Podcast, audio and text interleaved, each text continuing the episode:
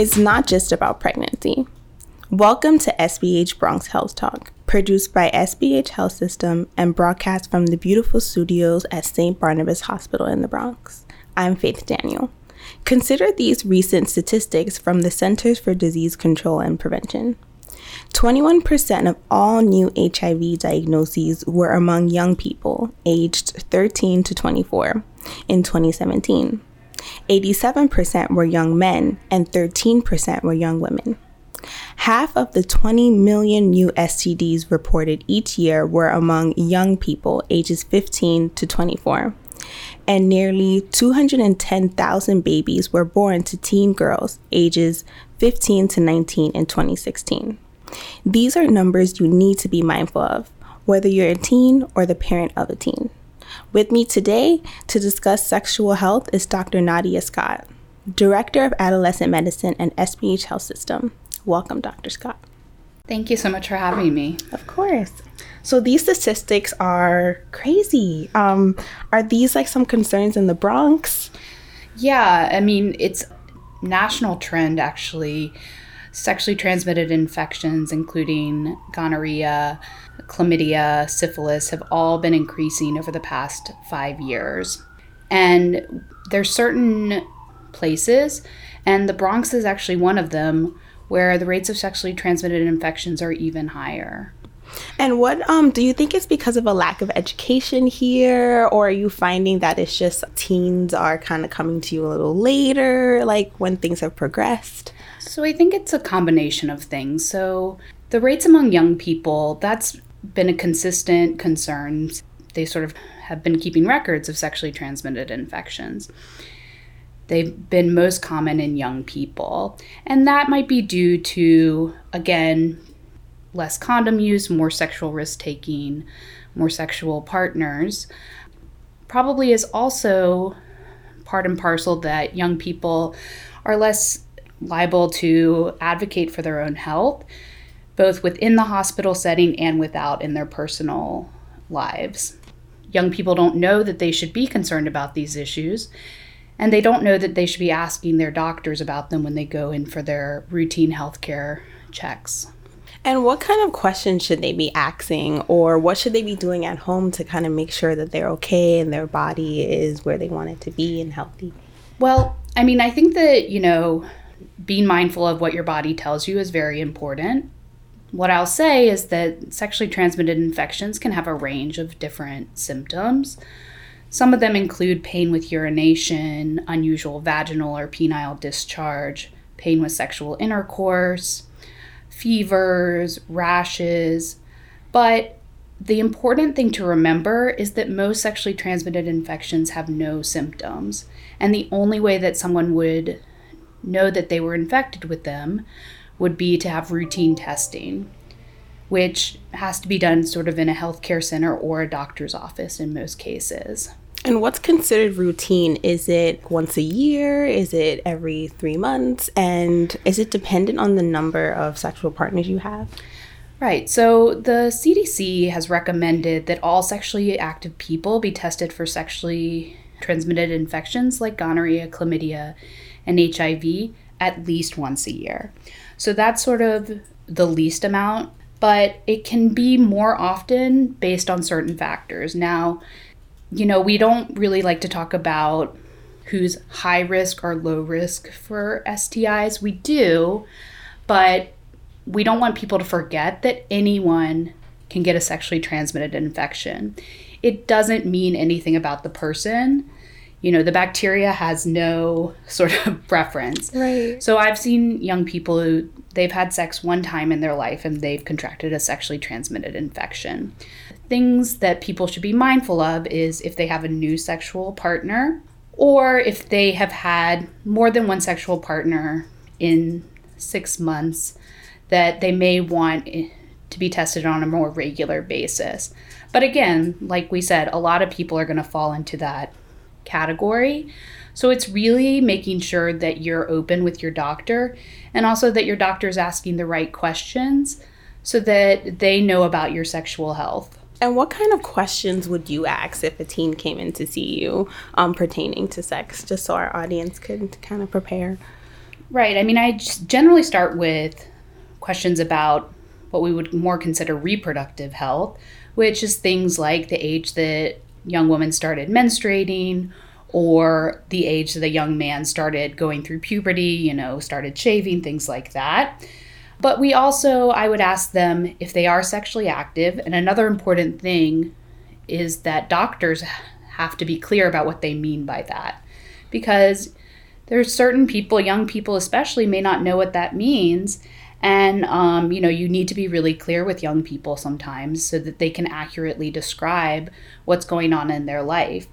And, you know, I would typically ask them who they're having sex with as far as, you know, the gender of that person, because that, again, lets me know what sort of tests I should be running, you know, things that I might need to counsel on more as opposed to less. And I would ask them how many partners they've had.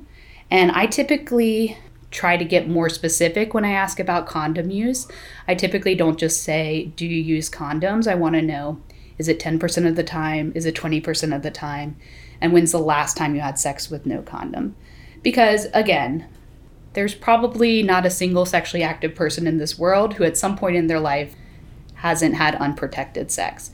So we want to sort of relieve people of the stigma and we want people to be as honest as possible with their doctor. Mm-hmm. Yeah, you mentioned a lot of important things especially for doctors not assuming like the gender of the person that you're um, having sex with i think that's a, um, really important and also a little anxiety inducing for people that come in that may not be like heterosexual. Mm-hmm. um, and also like understanding what safe sex looks like for them is very different because mainstream education is all about like heterosexual sex. And also just that like stds do not discriminate and it says nothing about like you per se. Right. Um, it's not that stigma. I wish we could kind of just go away with it so that we could start talking about it more openly and say if you did get an STI, like that's okay. Like there's treatments, um, there's like ways to talk about it, and there's support here. So, are there any myths that you can kind of dispel? You already kind of began to, but are there any other ones that you see a lot of loopholes in when you talk to your teams? Well, I mean, I think that another thing that people are sort of misinformed about is how you're tested for sexually transmitted infection. So, some people have told me they've been screened and they said, I had a blood test. Now, a blood test will test you for certain sexually transmitted infections like HIV, like syphilis, in certain cases, herpes. But a blood test doesn't actually test you for things like gonorrhea, chlamydia, trichomonas. The only thing that tests for that is what's called site testing, which I think is an important thing for people to understand. So, most typically in our office, we'll ask the teenage patients to leave a urine sample. A urine sample, which we will run for a test for gonorrhea and chlamydia, and in some cases, trichomonas, which is another sexually transmitted infection.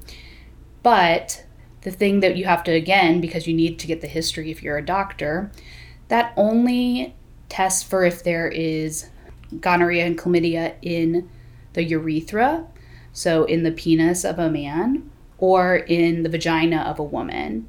So if you're having sex in other orifices, you haven't been completely tested for those things unless you've had a specific, you know, cells taken from those areas as well.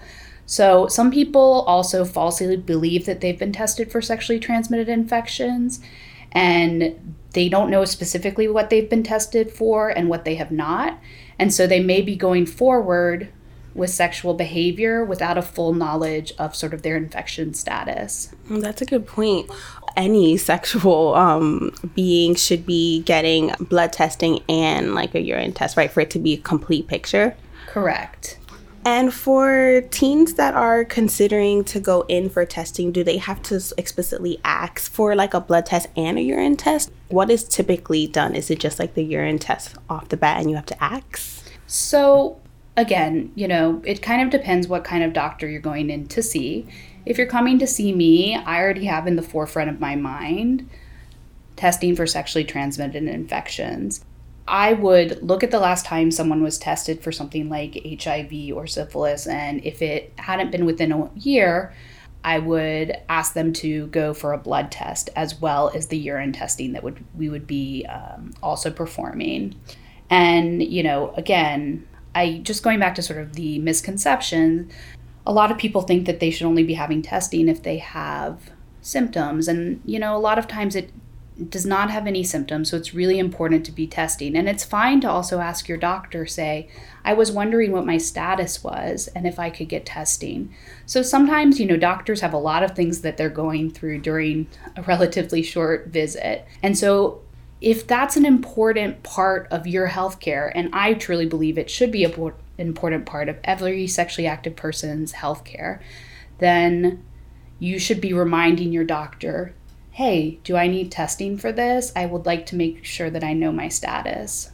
That's a good question. And I think that for our audience, it would be good to like kind of keep that in the back of our brains. Like, you know, whenever you do go in to see like your adolescent um, health doctor, just be like, hey, like, what's my status? Or when's the last time I was tested? Because sometimes we don't remember ourselves and we think, oh, yeah, it's been great, but it's been like a year or two years even. Um, is there a such thing as getting tested too often? No, I don't really think there is.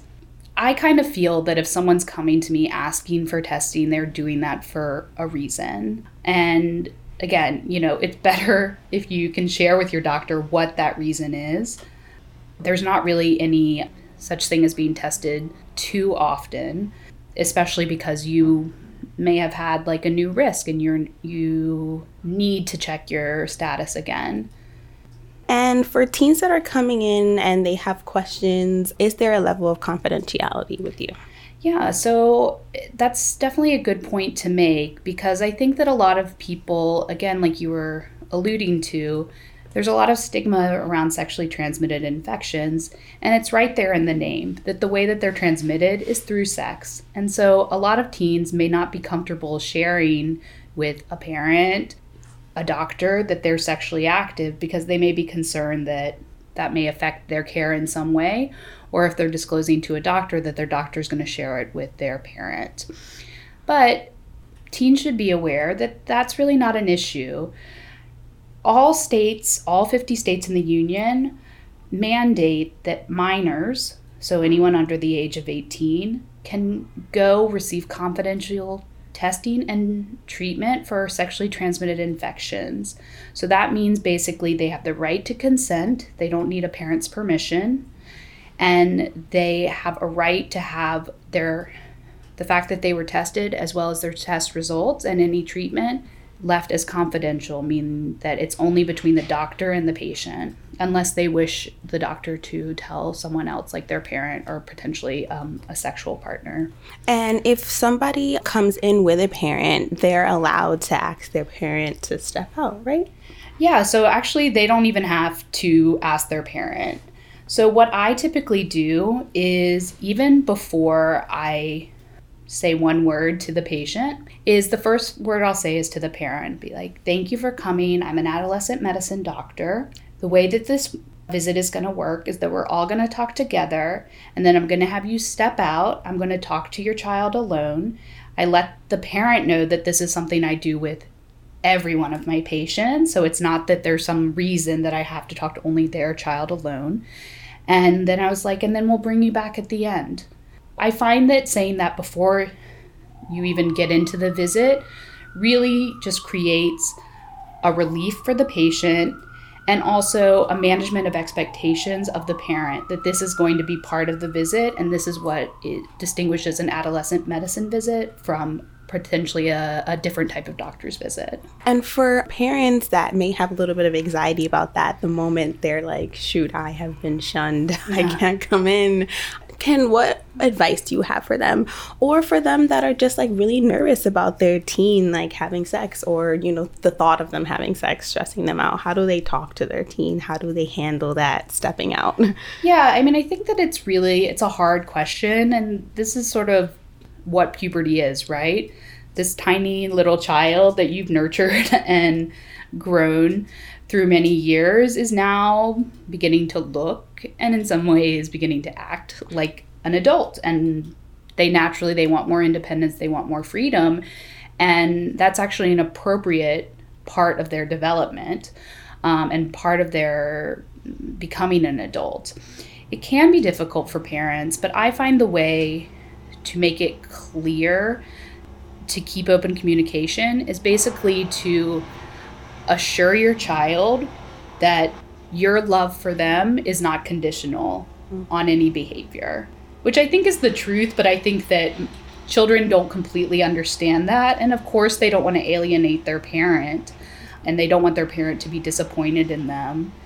And I think that parents feel that their love is unconditional. There's nothing that can stop that love, but they need to convey that to their child.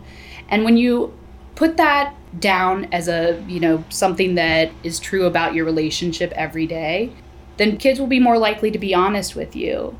And we encourage honesty between parents and children. It really helps a lot when I have a parent who is aware that their child may be sexually active. And again, parents want what's best for their kids. So they want them to be healthy, they want them to be protected, they don't want them to have infections or unplanned pregnancies. So, I mean, it helps me a lot when patients and parents do talk to each other openly. Even before you try to make clear that you're open about sexual things with your child in a very vague way, you know, even let's talk about what your periods are like. Because there are a lot of kids who are not telling their parents about their periods, and that's a big problem too, right? Mm-hmm. And it also creates this you know sort of falsehood that there's something to be embarrassed about about the development that comes with puberty. And you know if you can even start with something like that that has nothing to do with behavior or anything like that just being like let's talk about your periods. And then in a general way you know you can sort of reference oh the, here's this story about birth control. Here's this story about sexually transmitted infections in the new york times. Like what do you think about that you know, giving your child the respect of knowing that they're um, an intelligent person and sort of exposing it to them shows the child that if they have a, an issue, if they're not feeling well or they have a question or concern, that the parent is a resource for them. So I think that those are sort of the first steps. You know, a lot of the conversations are definitely not easy. Mm-hmm. It of can course. be really and hard, awkward, yeah. and like uncomfortable on both ends. Yeah. But I think you raise really good points in that when there is open communication, you can kind of be like, "Hey, mom, I don't even know the difference between like a tampon and a pad. Can you like help me out, or right. what should I do?" Or even like if there was something to arise that will like pertain to sexual health, just being like, "Oh, you know what? Like maybe I might need to see a doctor. Like, can you come with me?" Or asking a friend. But I do think, and I think for a lot of people people like your sexual health becomes like the first time that you start to take ownership of your health and you start like really like taking a look at your body and trying to figure out like what is okay what's not okay. And it's like a sense of empowerment a little bit too when you get to do that with your adolescent medicine doctor which is awesome. Right. Mm-hmm. yeah and i think that again what i would say is that basically ignorance is never a solution and sort of not talking about these right. things at all mm-hmm. leads to a lot more problems leads mm-hmm. to you know i think people think if i ignore my teen sexuality or the teenagers like if i don't think about these things they'll go away and unfortunately that's the opposite of the truth so exactly um, again just getting people comfortable with talking about it mm-hmm. is a good thing and not getting advice from your friends that know just as much, you right. know? Yeah. I yeah. think that's when myths kind of like start to fester when you you're getting advice like from the same person that has like no idea as well. Right, right. And I mean, luckily in New York City, there's relatively comprehensive sexually aware awareness, education, things like that um, as opposed to other parts of the country where, again, sort of the ignorance is bliss mm-hmm. philosophy um, tends to prevail with pretty dire consequences. You know, you can look at sort of the rates of sexually transmitted infections, rates of teen pregnancy, and they tend to be higher, highest in places that have poor um, sexual education. So, in some ways, we're lucky that we live in New York City. But again, there's always going to be people who have misconceptions and who promote them as the truth. The internet is a great tool, but also yeah. a dangerous tool. Because Double-edged ba- sword. Exactly. Basically, anyone can say anything um, with very little evidence, and people, you know, they tend to believe things that they read, and um, so it's always good to really seek out sources that are reliable. Do you have any um, recommendations? The CDC, the Center of Disease Control, is a great source of information. They have information about all sort of aspects of sexual health, including sexually transmitted infections, and they do a good job of not only they have sections that are tailored to healthcare professionals but also things that are tailored to people who may not have as much experience in sort of med- medicine medical language. They explain it in very plain terms. And also there is planned parenthood. Even though it's thought of mo- mostly as dealing with contraception they have a lot of good information about sexual health generally because Planned Parenthood does a lot more things besides providing um, birth control and abortions. They do a lot of sexual health care generally, and they have great resources there as well. I often will even use some of these resources if patients have questions or, you know, if they need to tell their partner about a sexually transmitted infection. I'll often print something out for them and be like, this is the best way to explain it obviously we need to get them treated but we have to get their partner treated as well. Mm-hmm. that's a really important step that a lot of people forget. Or their partner may say i don't need to be treated because i don't have an infection. Basically the best prevention against sexually transmitted infections if you are a sexually active person is condoms every time. But if you are in a monogamous relationship which is really important that you're only having sex with one other person, that both partners are tested early in the relationship so that they know that they might have any infections. Again, there can be some problems if someone's like, I was tested for sexually transmitted infections, and as we discussed earlier, what does that mean? Mm-hmm. You have to be really clear about what that That's means. True because someone might have just had a blood test or just had a urine test and not actually have been tested for the full panel of sexually transmitted infections that we're concerned about.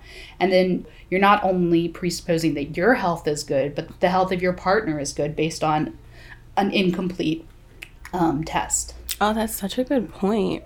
And also for say, you know, like you mentioned, if they do find out, um, you recommended kind of like printing out some information about it and pr- and sending it or showing it to them. Is there any other way you think would be good to kind of disclose that information? Because it could be very uncomfortable for yeah. someone. Mm-hmm. It's really it's a hard thing to to say, and I think unfortunately sometimes those conversations aren't happening.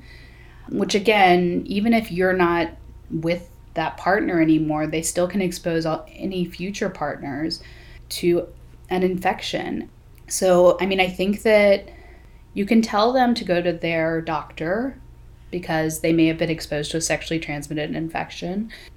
That can be difficult because um, some people don't have a doctor, or again, you're sort of putting into their hands a lot that you're not telling them exactly what infection they've been exposed to you're not telling them what the treatment is, and you're not sort of explaining to them the importance of getting treated. So, I mean, there are clinics that you can walk in and get testing for sexually transmitted infections or treatment if you've been exposed, including many emergency rooms. But I think that it's just saying to your partner, I recently went to my doctor. They did some routine testing and it came out that I was positive for this infection. It's a sexually transmitted infection, so we since we've had sex, you need to be treated for it. Mm-hmm. It's hard to take away all the awkwardness of that conversation. And, you know, sometimes there may be anger, there may be people who are upset, or they feel guilty, or they feel that there's some sort of accusation in it. But again, if you sort of make open discussions of sexuality part of your romantic relationship generally, then that helps set up a good basis for having those sort of more tough discussions.